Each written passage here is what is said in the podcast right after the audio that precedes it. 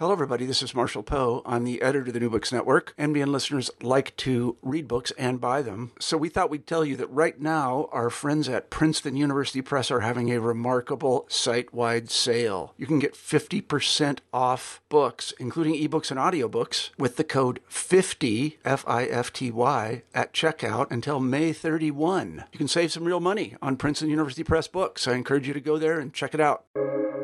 Welcome to the New Books Network. Hello, and welcome to the New Books in Food. I'm your host, Jennifer Eremeeva. Have you ever wanted to write a cookbook, thought about starting a food blog, or yearned to be an Instagram influencer or join the waning ranks of restaurant reviewers? Well, the first step towards any of these aspirations is to get a hold of Will Write for Food, pursue your passion, and bring home the dough writing recipes, cookbooks, blogs, and more by Diane Jacob. This was certainly the advice I received when I was getting started in food writing, and I'm deeply grateful for it. I returned to Will Write for Food again and again for insight, reassurance, best practices, and information that simply isn't found anywhere else. I credit the book with helping me to hone and refine my approach to food writing and find my writer's voice. It's no exaggeration to call Diane Jacob America's foremost food writing guru. Her book, blog, and informative website are invaluable resources for the aspiring food writer. She's a coach and a cheerleader, presenting a smorgasbord of options on how to break into food writing, but also adv- offers valuable and necessary cautionary advice that can help you put on the brakes before leaping into an unnecessary abyss. Will Write for Food will be released this month in its fourth edition, updated to reflect the many changes that have taken place in the world of food writing since it first came out in 2005. And I'm delighted that it welcomes Diane Jacob to the New Books in Food channel. Diane, welcome to the podcast. Thank you so much, Jennifer. It's a pleasure to be here. Uh, it's a pleasure to have you. Now, um, the book is in its fourth edition, Will Write for Food, and it's an update of the original book that you first published in 2005. Can we take you back to the initial motivation for writing this guide, uh, which, as I said in my introduction, is really essential reading for those who are interested in the craft of food writing? How did the book come about, and how have you kept it so on point and so very relevant for the last 16 years? Oh, thank you, Jennifer. Uh, well, in 2004, I started teaching food writing. I I had been an, a journalist, um, a newspaper editor, magazine editor, uh, book publishing editor, and uh, I, I, wrote restaurant reviews on the side. And then I uh, started writing feature articles and recipes. And so I thought, well, I'd like I'd love to teach about this subject because I don't see anywhere that anyone's teaching food writing. So I started, and then I looked for a book on the subject, and there was no book. So I thought, well, may, maybe I should write one. And so it had the very dull title of How to Write About Food. Uh, oh, when no. I submitted the manuscript, which um, the publisher and I went around and around on titles, and finally my agent said, uh, "Why don't you ask like 20 of your closest writer friends to come up with a better title for you over the weekend?" And one of them did, and that's how we got Will Write for Food." It's perfect. It's perfect title. and as for how it stayed relevant over the years, well, you know, things change. Things go in and out of fashion. Um, for example, uh, fine dining was a huge, huge market for food writers when the first edition came out. And it was all about going to you know, expensive restaurants that people were going to take their mothers to on their birthday and telling readers, you know, is this worth your money? Because it was going to be an investment for them. And what were they going to get? And how could they look ahead and imagine themselves there in a review? Uh, but now in the fourth edition, um, hardly anyone is a, re- is a restaurant reviewer anymore. It's really only the top jobs at a few daily papers, and Yelp has supplanted your need to find out about restaurants. It's very easy to use, and there are lots of opinions. Some of them are suspect, but um, the role of the one high and mighty, usually white man with an expense account who goes to very expensive restaurants is totally outdated. That's uh, the, perhaps that's a good thing. I think so. so I mean, I mean here, here in the San Francisco Bay Area, our restaurant reviewer is Soleil Ho, who is a young uh, Vietnamese American woman who uh, was a chef, and she has a completely different take on what kind of restaurant she wants to talk about and what kind of issues she wants to bring up. Mm-hmm. And and as you started out, out as a journalist, how how has that uh, informed your approach to to food writing in general, but also into advising others how to get started in it?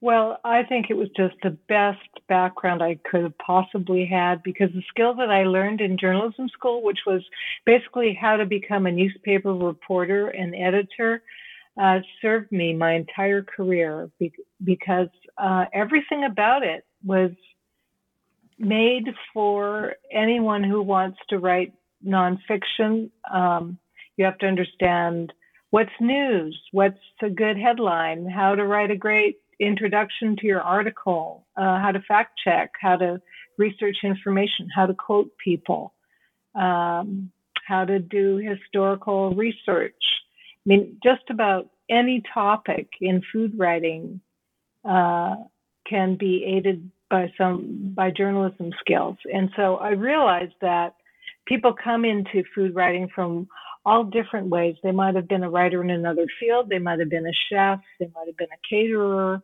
uh, maybe they're just an enthusiastic home cook, and um, they don't necessarily have all these skills. So it's some of the things that I bring up uh, in Will Write for Food and in my coaching.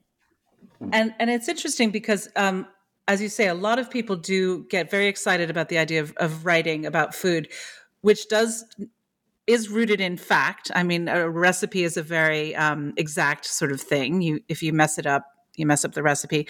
But you also need those um, sort of descriptive and um, highly evocative kind of writing. So you're you juggle lots of different uh, skill sets. I think in in the food writing world. Oh, definitely. Like I, I don't think sensuousness in writing was a part of my journalism training.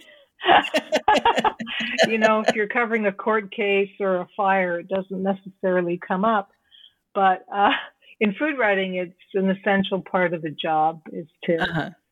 you know, it's, go with the five senses and get people to be able to taste it and smell it and feel it.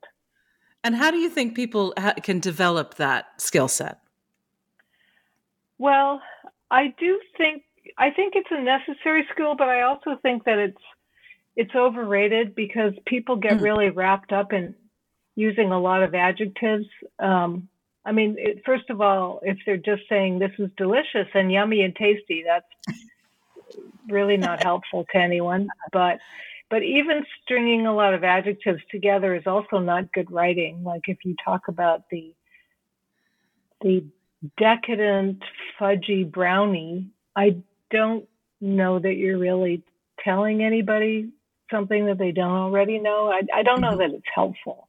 Mm-hmm. If you mm-hmm. said cakey, I think it would be helpful because there are different kinds of brownies. I mean, even fudgy, I guess, is okay because you can imagine a cakey brownie, you can imagine a fudgy brownie, and you know they're not the same thing. But right. it, you do have to choose carefully and limit yourself.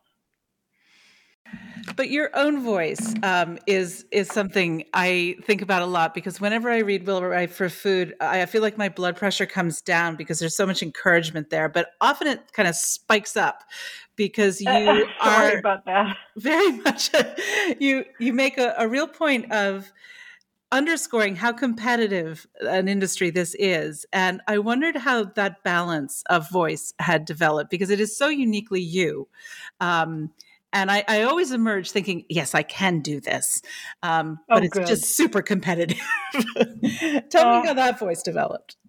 Yeah, well, I, I, I mean, I try to be very practical and encouraging, but I'm also a realist about the situation. And you know, if you're going to be one of a million uh, people writing about meatloaf, what are you going to do that's different? That's really the question. And the, the best way to, to deal with that is, I mean, unless you have like your Sichuan version of meatloaf and your Korean uh, uh, version of meatloaf, um, really the only other way to differentiate yourself is by having a strong voice and mm-hmm. a, a voice that's recognizable to people as yours. That's very. I don't think people really get how important it is if everyone's writing about the same thing. Right. And and do you do you find that um there's there's a tendency I think that that many people have gone very specific like um this is the meatloaf blogger. So it's not going to just um write a, about one meatloaf, but about every imaginable meatloaf there is. well, there you go. Maybe that's a new cookbook. I don't. Uh, it's yeah. possible.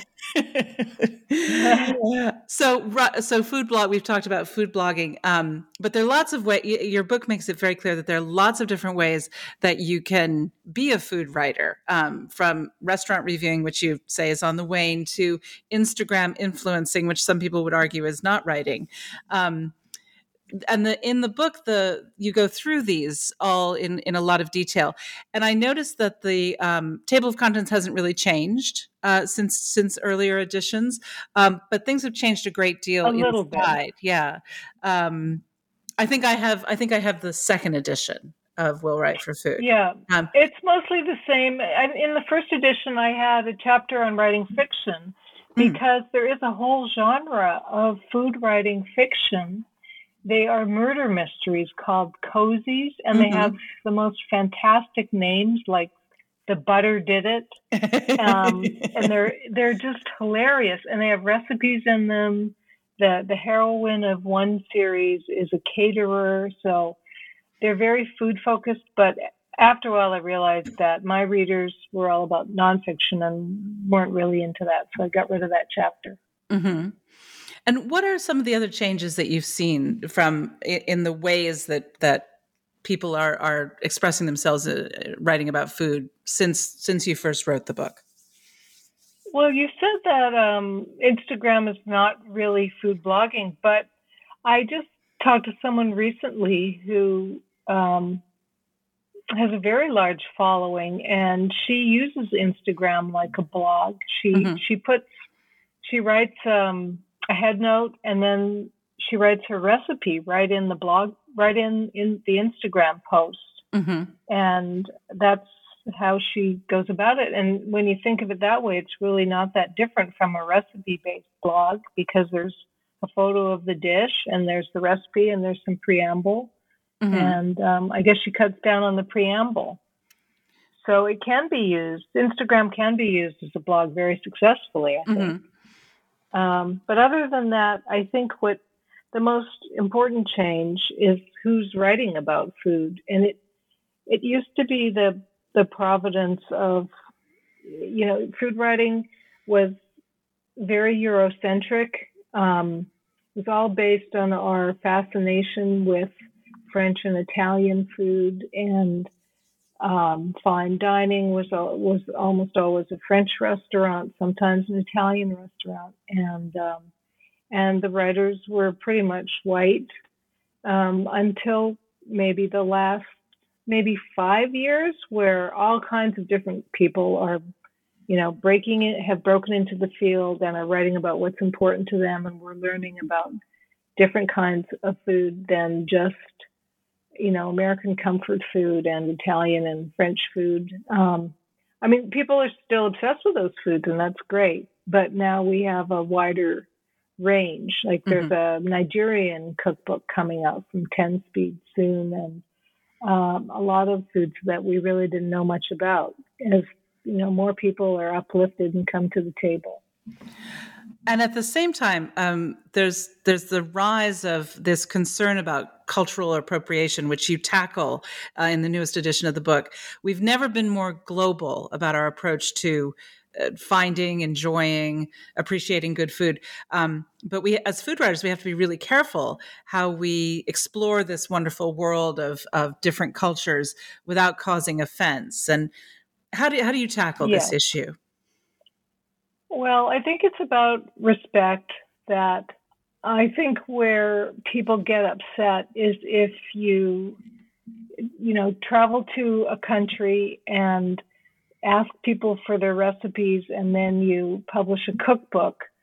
So you make money off their food but they are not recognized in any way. They're not part of the book. They're not i mean every once in a while you might mention someone but but basically it's all food from outside your own experience that you are appropriating for profit.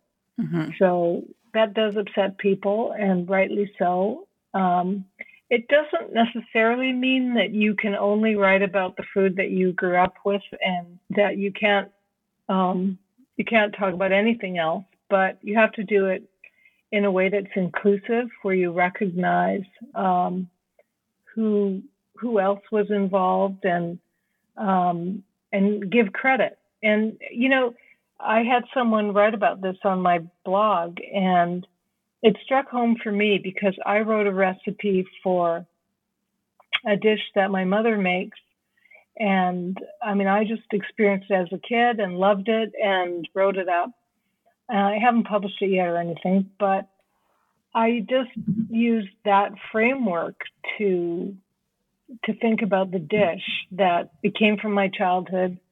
But actually, I never thought about, well, where did my mother find out about this dish and who else makes it and mm. what, who are they? Um, and it's, you know, my mother was born and raised in China and it's a Chinese dish and my mother's not Chinese. And mm. so it never occurred to me that I should try and figure out, well, is this a dish from her town of Shanghai? And are there any other recipes online or in books that I where people could uh, explain it? Uh, maybe it has a history. I don't know. Mm-hmm. So um, it was a good lesson for me too to think more broadly. I wouldn't I wouldn't want uh, a Chinese person to read my recipe and say, "Hey, you know, I ate this my whole life, and I don't know what she's talking about here." Right.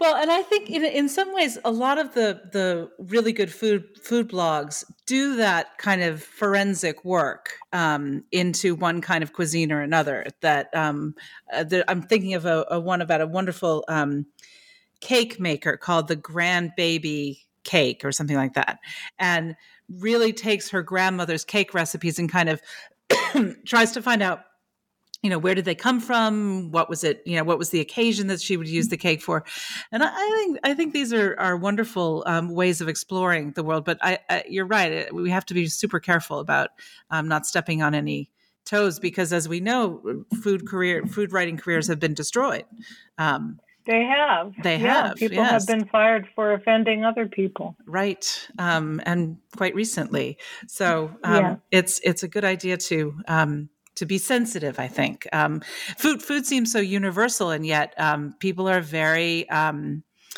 are very they kind of guard their food. I, I know this because I, I write about a cuisine that isn't my own. I, I write about Russian food, and I often get you know feedback and comments like you know, well, what does this American girl know um, from some Russian who lives in New Jersey who ha- left when he or she was seven? I'm like, guy, I've been living in Russia for 20 years.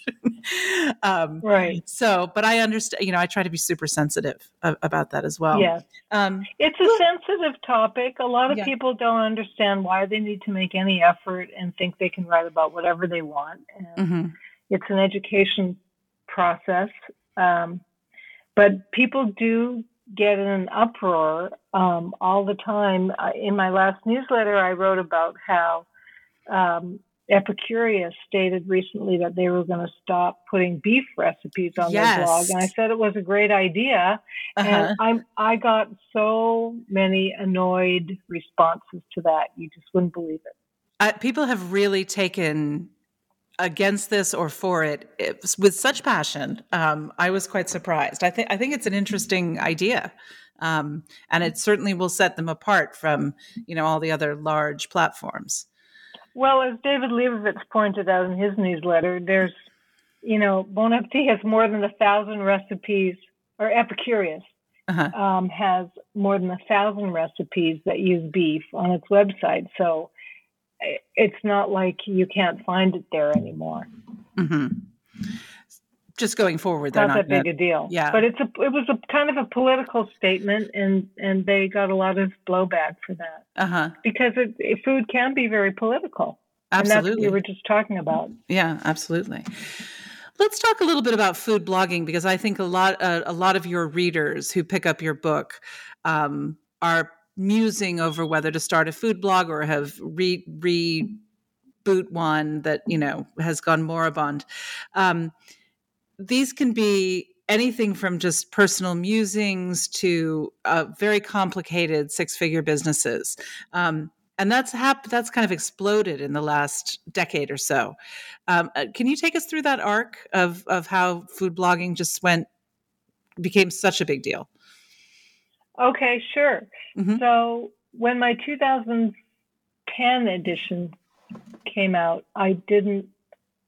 Was it 2005 or two? I think in 2005, food blogging had just started, and I was still a snobby print person thinking, well, where are the gatekeepers? You know, I had I have to pitch stories and be edited and there are all these gatekeepers in print. So where are the gatekeepers in um, in food blogging where anyone can just put whatever they want online? Uh, so I didn't think I didn't take it very seriously and I left it out of the 2005 edition. And then in the 2010 edition, whoa, it had just gone crazy. So many people had started blogs and they were really hot and people were becoming famous from starting blogs and they were starting to get book deals. And then I had to donate like uh, 7,000 words to de- designate 7,000 words or so to writing about this new phenomenon, which by then wasn't even that new. But um, at first it, it was it was really a form i mean a blog is is like a diary for a lot of people or at least it was when it first started. And you could just talk about what you made or what you ate or where you went. And and it was a form of self-expression and it was fun. And over the years um, first the first thing that happened was it was just text. And then uh, we then the internet got much more photocentric, and then you had to you had to put photos on your blog, and then you had to take good photos because you couldn't put horrible glossy pictures of brown things um, into your blog post. I can feel my blood pressure going up, Diane. I can feel my blood pressure. Oh, sorry, sorry, sorry. Um, no, it's true. It's true. You know, the standards are going up for what was, was an acceptable photo or what was even a good photo. And then it became much more technical, where people became obsessed with search engine optimization, so that you know if if someone wanted to find a, a recipe for uh, uh, Szechuan green beans, that they put that into the search, that your recipe would come up first uh, from your blog. And um, so now it's a big competition to see who can get the highest um, search returns on on Google and how do you do that? And and it's just become more and more technical and more and more business like as the years go on to the point where I mean some people have staffs, they have people who write the posts, people who take the photos, uh, people who upload the, the work, um, people who put everything on social media, the person who handles their Pinterest account, um, the person, sometimes even the person who develops the recipe. There are some Facebook groups where you can buy photos of food that might look like something you want to develop a recipe for, and then you just, you know, pay a hundred bucks for a photo, and then you don't have to worry about whether you're a great photographer. And mm-hmm. if it's a chocolate donut, then you just develop a recipe for a chocolate donut. So these are complex business. I mean, this is like any other business. It's got lots of different employees handling various aspects of what's really a very multifaceted um, absolutely thing. It's very complex. Yep. So yes, so, and can be very lucrative also. Right. I was just about to ask you, like, what what does one need to be a successful food blogger, apart from you know minions and lots of um, well, good photos. I think a lot of these people put in a 60 to 80 hour work week mm-hmm. and um, they juggle, you know, personal assistants who might live in another country and all kinds of contractors whom they've hired to produce their their blog posts. And it's it's really an entrepreneurial business at that point. Where they're the head of it. Right Let's um, turn to something that that is equally um, time consuming and labor intensive, which is cookbook writing. Um, you've taught a number of, you teach a lot of courses on this, and full disclosure, I've taken two of them, and I highly recommend them to anyone. Thank um, you. Thinking about writing a cookbook, uh, because you really break it down um, and make into its component parts, and and take away all the sort of um, mystique about uh, how you get a cookbook um, out out to a publisher. But it seems to me that in lockdown, um, everybody has gone back into their kitchens, whether they were into it or not, um, and they've rediscovered cookbooks. And are you seeing like a huge uptick in in cookbook publishing as a result of the pandemic? You think it's this is a good is this a good time to publish a cookbook? I think so. Well, 1st mm-hmm. of all, if you wanted to publish a cookbook today, it probably wouldn't come out for at least two years because that's mm-hmm. how long it takes to write a proposal and find an agent or um, find a publisher, get a contract, write the thing, get the thing photographed, and have it printed. Uh, so it, it is a very long process uh, to be traditionally published. Um, if you self publish, it can be shorter, but you can't I mean, still has the same kinds of steps. Mm-hmm. Um, you just don't have to sell it to somebody because you're doing it yourself, and then that means you're paying all the bills yourself too. Mm-hmm. Um, but yeah, it's a great time. I mean, any any time is a great time for a cookbook. They're they're always going to sell.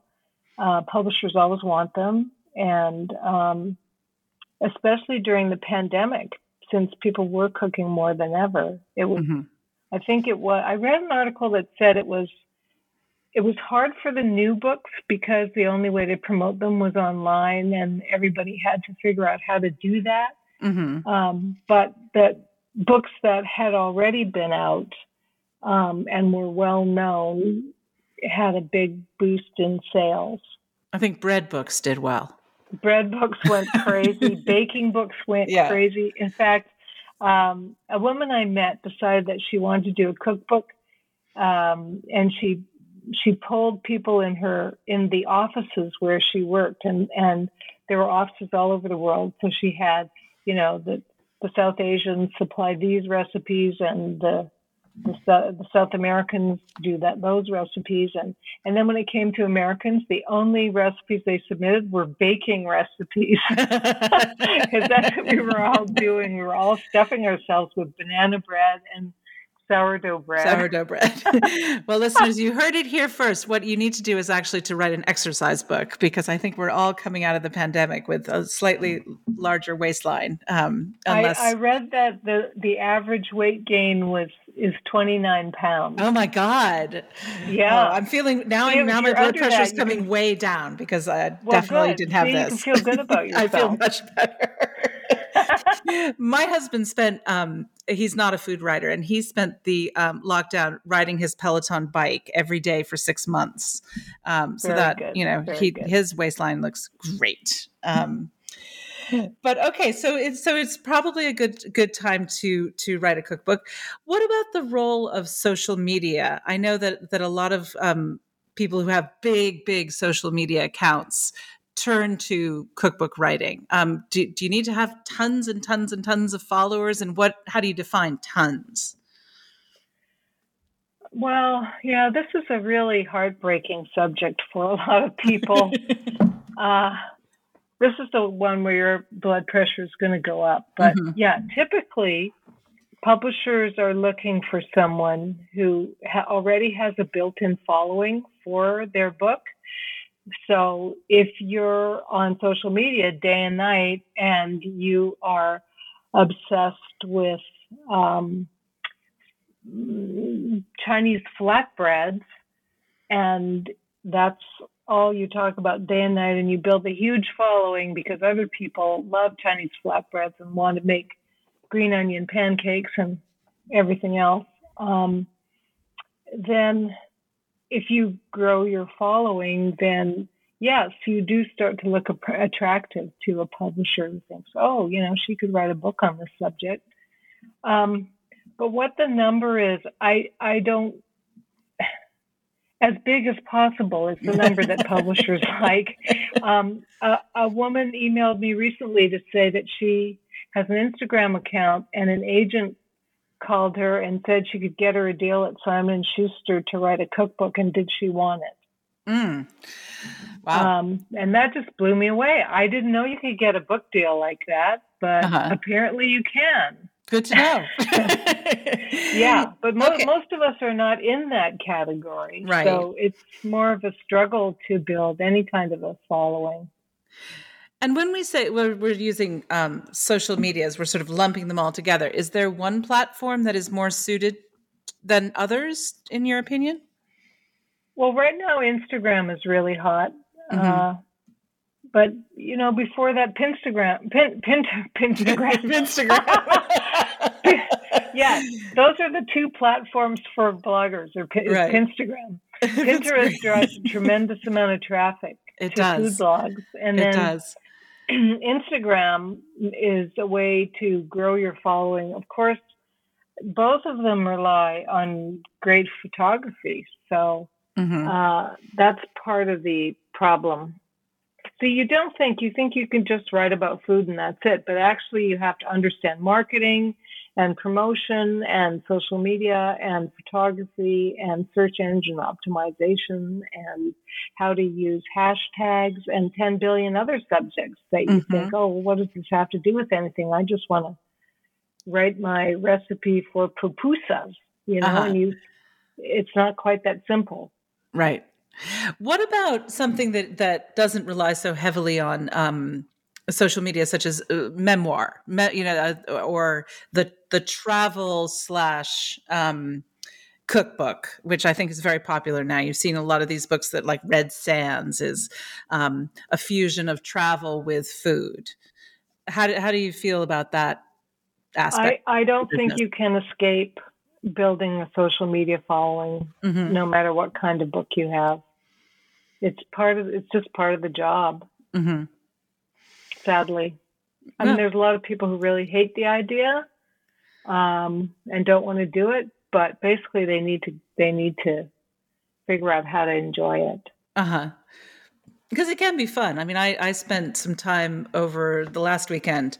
Uh, my Pinterest account was just a mess, and I decided to spend some time cleaning it up and reorganizing. And oh, and I, all along the way, I, I found all these new writers that I hadn't heard of, and got some new recipes for Asian noodles, and just it was it was blast. Um, but Good. it is super time consuming. Um, oh yeah, yeah.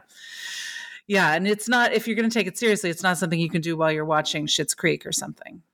No, and no. and you can farm it out. I mean, I I had a client who was a Chinese uh, Chinese food blogger, and she farmed out her Pinterest page to some kind of virtual worker in another country, and I went to it, and and all of a sudden there were recipes on there that were not Chinese. Mm. And so I asked her, "What's going on with your Pinterest page?" She said, "Oh, but however, however, her following had was a couple hundred 000 mm-hmm. um, and and so I said, "What's going on in your Pinterest page?" Just happened to go there the other day, and there are all these recipes that aren't even Chinese. And she said, "Oh, haha, that's my virtual assistant. I guess she got off topic, but look, look how big my following is, so I don't really care." Mm. So there you go. There you go. Okay, so, so good to know. So you don't have to just obsess over meatloaf. You can expand out from meatloaf. You can also do brisket. Exactly. Okay. Some of the, but um, it's not all all um, it's not all uh, about social media. You still talk about um, in the book. You talk about the waning ranks of people who write for newspapers and magazines, and there we have the issue of the gatekeepers who are still in place. Uh, and I wonder if you talk a little bit about how to break in there. What you what you see is changing um, and what your best advice might be. Well, in the old days, you could um, you could get a job at a newspaper as a writer, or at a newspaper or magazine as a writer. Um, there was a time, maybe in the 80s, I had a staff of 15 people mm-hmm. um, mm-hmm. when I was a magazine editor, and most of them were writers. Um, but these days, all those people are freelance pretty much, and the editor is the employee who um, solicits and and uh, accepts freelance work. So they, as a result of that, they are just drowning in billions of emails, and mm-hmm. it's harder than ever to get their attention if you want to pitch a story. So you have to really understand the publication and what they want and how they might um, you know, position a story for their publication versus how a different magazine would position it. Um, mm-hmm. So, yeah, you have to break through all that to uh, to get your email read. It's hard, right?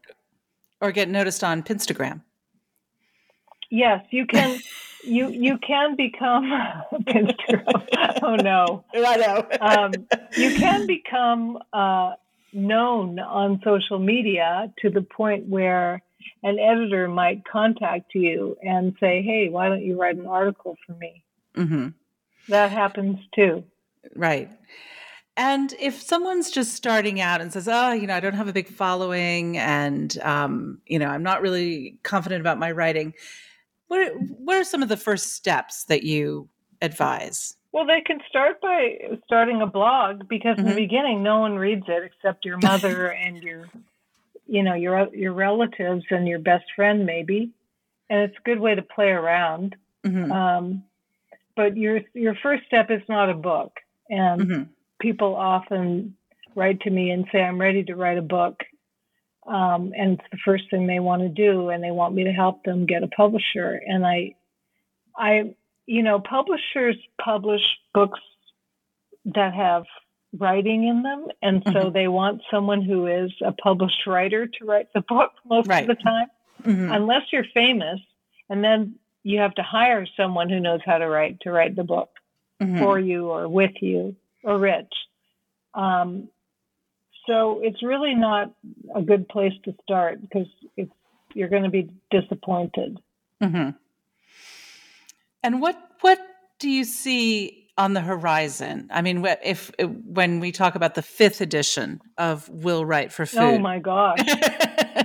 Say I, in I five be, years' time, I will be very elderly. Oh. Um, I may be retired. Uh-huh. Uh, but if surely not, not. Surely not.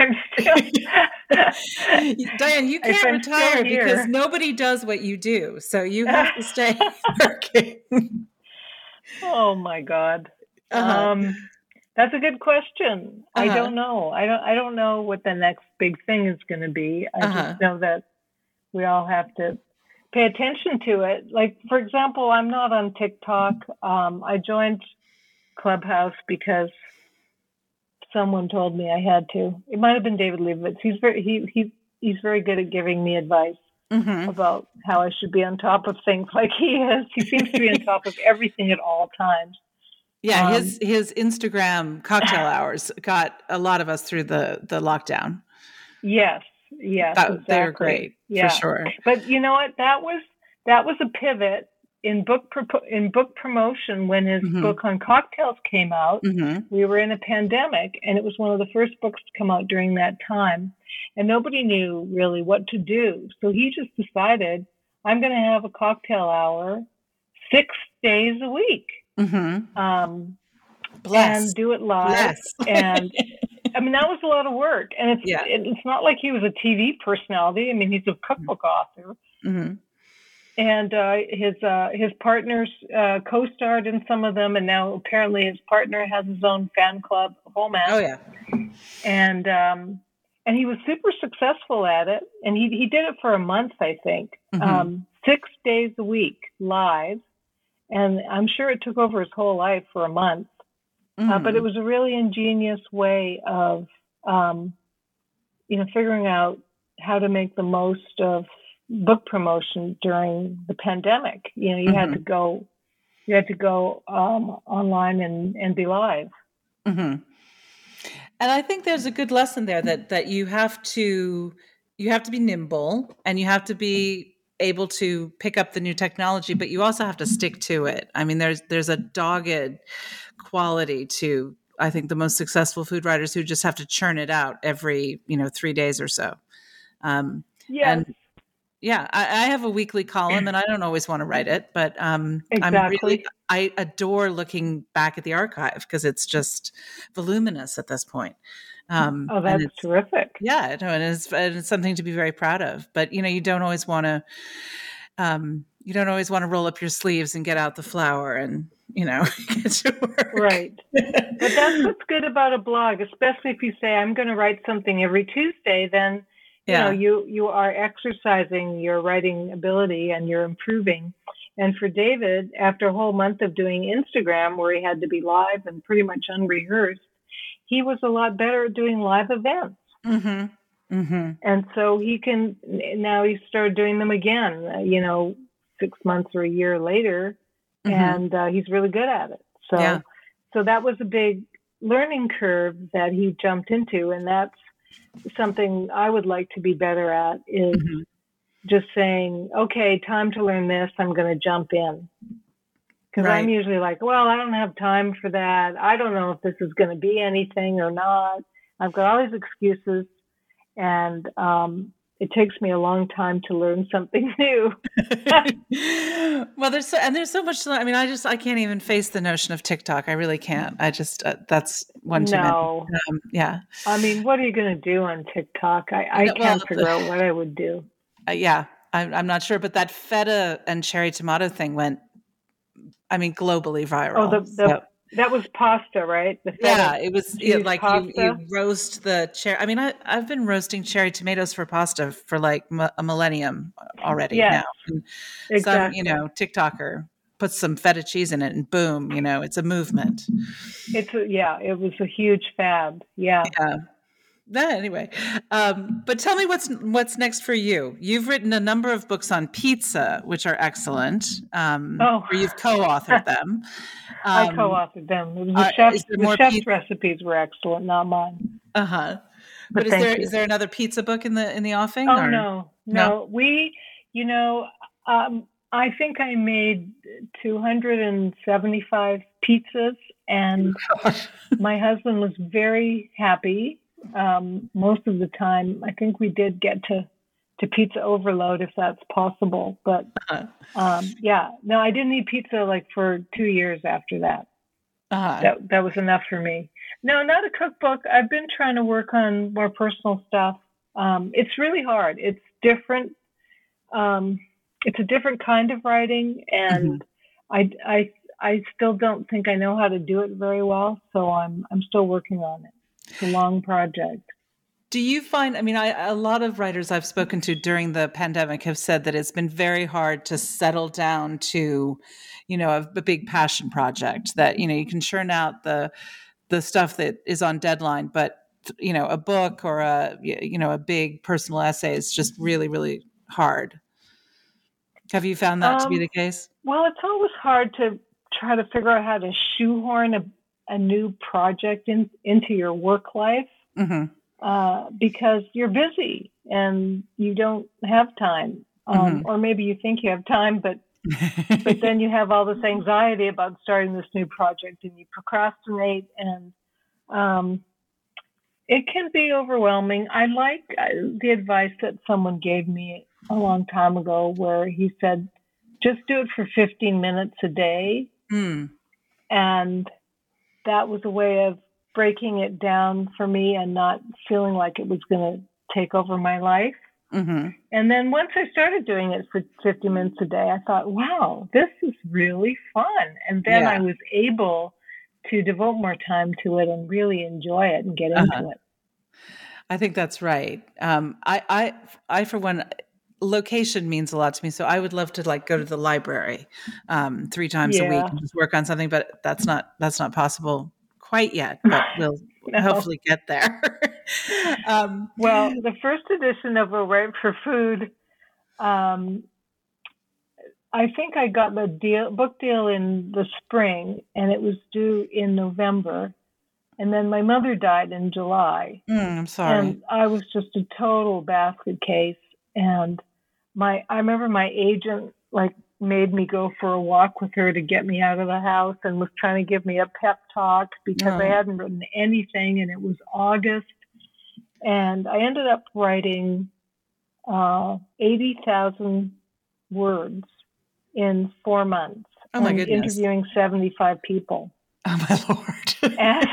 and, and I could do that because I had my journalism training. I was just you know, about to where, say, it gets back to your journalist base, doesn't where, it? where we had deadlines and we had to Uh-huh. turn in work. Um, Right. But I, I don't think most people ever want to be in that situation. Mhm. Um, and uh, yeah, I just you just had I just had to stop doing everything else and only do that.